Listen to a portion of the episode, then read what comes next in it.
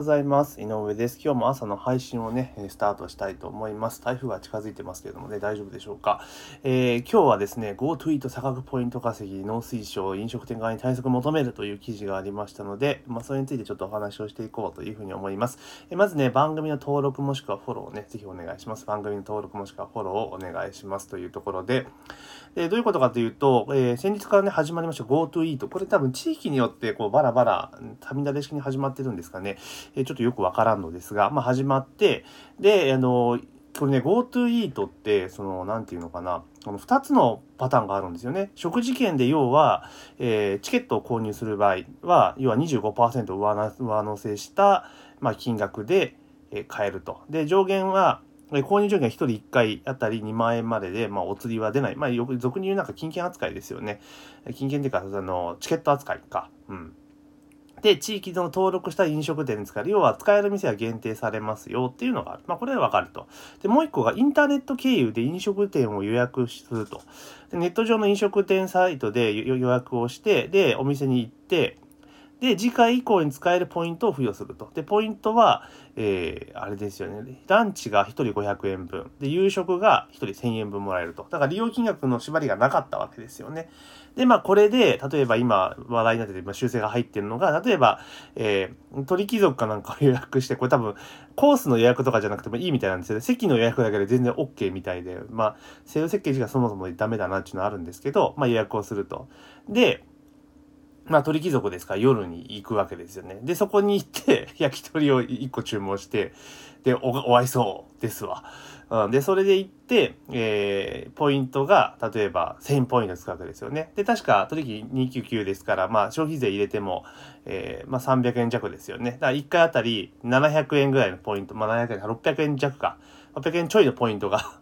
えー、そのまま丸々浮くと。で、それで取引をずっとそういうのを使い続けてたら、まあ、錬金術的にできるぞっていうのが、まあ、ネットで一気に広がってっていう形でね、まあ、そのやってる行為自体をね、批判する人はいるんですけども、それはそれでも制度の穴を見つけてやってるんだから、まあ、それはそれで仕方がないのかなと、まあ、個人的には思うわけですよね。で、まあ、それでね、さすがに、それはね、お店からすればね、予約が入って、で、ね、え、1個だけ買われて、行ったら、ね、で、しかもその、なんだ、予約サイトを経由しているので、送客手数料絶対取られるわけですよ。例えば、えー、なんだ、ホットペッパーとかからこうね、予約が入りました。た手数料抜かれるわけですから、店全然儲かんないわけですよね。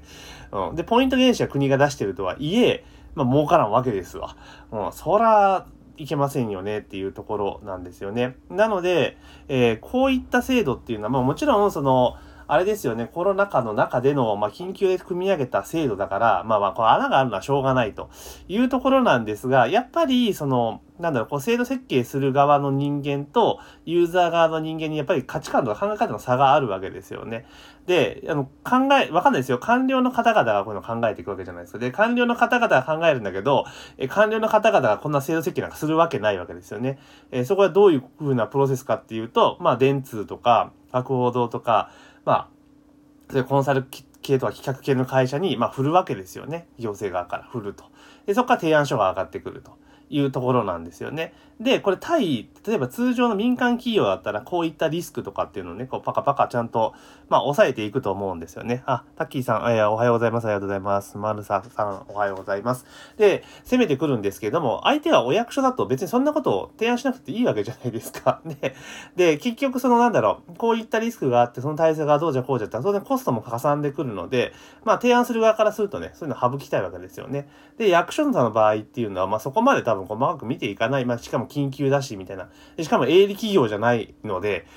で、あんまそこまで見ないわけですよね。普通の民間だったら営利企業だから当然そういうリスクとかも想定してちゃんとこう潰しにかからなきゃいかんのだけど、まあそうなってくるというとこなんですよね。だから、まあその、今回に関しては制度設計の問題って、おそらくこのネット予約っていう部分に関して言うならば、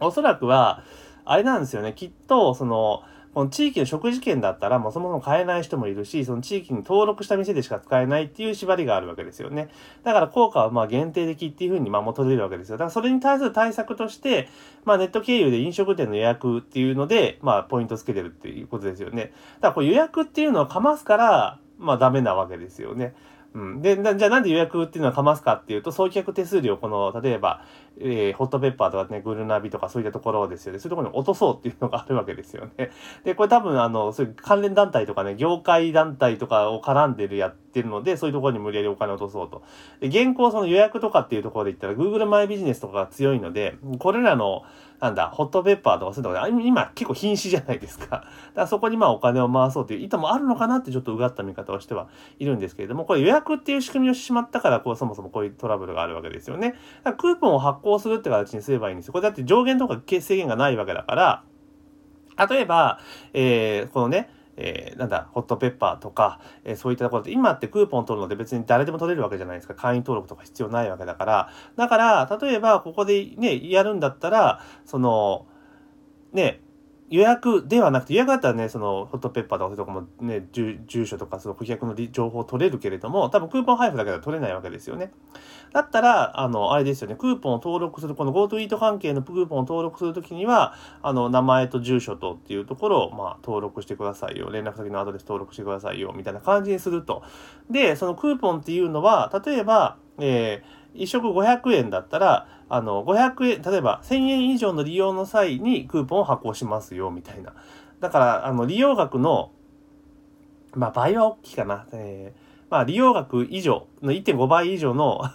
あの、使用者場合、例えば、えー、1000円だったら、まあ、1500円以上の利用の場合にクーポンを発行しますよ、みたいな感じで、えー、あれですよね、ランチの場合750円以上の利用の場合に発行しますよ、みたいな感じにしていけば、まあ、こういったね、錬金術的な あの、技っていうのは、まあ、広がらなかったんじゃないかなという気がしますよね。だから、こう、あえて予約っていうのをスキームに埋め込んだっていうのがそもそも失敗であり、かつ、この席の予約だけでも多分 OK なんですよね。こういう。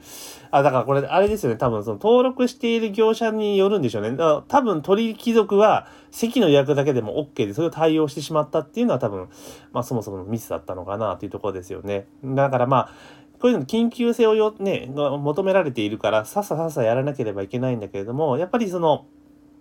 サービスをね、提案する、提供する側も行政もそうですし、まあ利用する側もやっぱね、ちゃんと制度しっかり店を抑えて、まあ、こういう穴はないかっていうのをちょっと見ていかないと、まあ結構ね、厳しいんじゃないかなと、個人的には思いますけれどもね。うん。だから、まあその飲食店がね、結構コロナの関係で、あのー、厳しいっていうところがあるじゃないですか。だからこう GoTo イート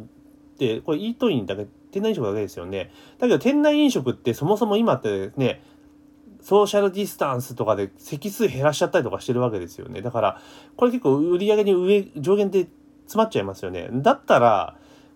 GoTo イートじゃなくて、もう飲食店向けのもので、まあ、特化していくような感じの方でもいいんじゃないかなと。だからテイクアウトでも OK よみたいな感じにしていけば、お店は嬉しいですよね。で、しかもテイクアウトとかの方だったら、あの、そんなにお店はリスクがないと。で、あと送客手数料というのはそもそもやめた方がいいですよね。うん。で、そのクーポンを使った利用があった時に返すとかね。ポイントを使った時の利用があった時に返すとか。まあ、そんな感じにした方がいいんじゃないですかね。あっていうふうにちょっと思ったりはしますね。だから、まあ、制度を途中でね、ガサッと変えるっていうのは正直難しいところはあるとは思うんですけれども、ただ以前もね、別のね、音声で話したと思うんですが、あの、せっかくね、キャッシュレスポイント還元で、まあ、キャッシュレスポイントとかね、ああいう仕組みがあったわけですよね。まあ、そういうのでもう、例えばこういったなんか非常事態とかね、いろんなイレギュラーが起こった時に、こう、行政から支援をするってことは、まあ、まあまああるわけじゃないですか、今後もね。そういう時に、ちゃんとこう、そういうのタッと載せて使えるような仕組みっていうのはやっぱり作っときゃいいわけじゃないですか。ね。で、これもだかキャッシュレス決済のもので延長で言ったら、そのキャッシュレスで利用した人に、えー、ポイント還元しますよとかできるわけじゃないですか。で、システム上でやってるから、プログラムをちょっと調整すれば、縛りとかも設定できるわけですよね。なので、まあそういった形でね、ちょっともっといろいろ工夫してやってた方が良かったんじゃないかなというふうに思います。ただこの GoTo Eat とかね、こういう施策自体は絶対にやった方がいいので、あの、前の、いろいろね、賛否あって批判も多分多々あると思うんですが、あの、ね、一部の業界団体にしかお金が流れないとかあるかもしれないけれども、少なくともやるよりも、やらないよりやった方が絶対いいんですよ。お金使う人が出てくるから。うん。で、今回のその、なんていうのかな、その、取引の錬金術って一部の種ですから、あの全員がやってるわけじゃないので、絶対的な効果は多分あると思います。なので、まあ、ぜひね、あの、この辺、こういうことをね、あの、批判するんじゃなくて、どんどんどうやったら改善できるかっていう提案にね、メディアもしていった方がいいんじゃないかなと。なんか、鬼の首を取ったようにね、こう、メディアはね、こう、批判をしてますけど、そうじゃなくて、こういうふうに改善したらうまくいきますよねっていうふうな形にした方がいいんじゃないかなと思いますよね。で、えー、GoTo トラベルとかも結局のところ、あなんだかんだね、批判があったと、あありましたけど、でも結構使ってる人めちゃめちゃ多いんですよね。で、それなりにやっぱ地方の、その、旅館とかね、そういったところに、やっぱりお金はどんどんどんどん落ちているわけじゃないですか。で、この前の9月の連休とかも、ね、結構行ってるわけですよね。で、しかも、あの、なんかそろそろみんな、あの、コロナって、ちょっと大丈夫じゃね？って多分思い始めてると思うんですよね。もちろん、その、基礎疾患持ってたりとか、高齢の人にとってはちょっとかなりリスキーな病気ですけど、ただ、そんなにちゃんとこうね、マスクしたりとかしてれば、あそんなに恐れることないんじゃないの？みたいなところだと思うんですよ。で、むしろインフルエンザの方が実は感染力めちゃめちゃ多かったりするってことも、なんとなくみんな気づき始めてると思うんですよね。だから必要以上にちょっと煽っている感がある、メディアがね。だから多分これ、この GoTo トラベルとかもこの年末年始とか多分使う人はめっちゃ増えるでしょうし、GoTo イートもこれ多分年末のね、忘年会とか、そういうところに多分使う人もどんどんどんどん増えてくるとは思うので、まあ制度設計をね、まあ予算がその前に尽きる可能性もあるとは言いますけれども、ただおそらく第3次補正予算というものが入ってきたら多分これ絶対拡充されると思うんですよ。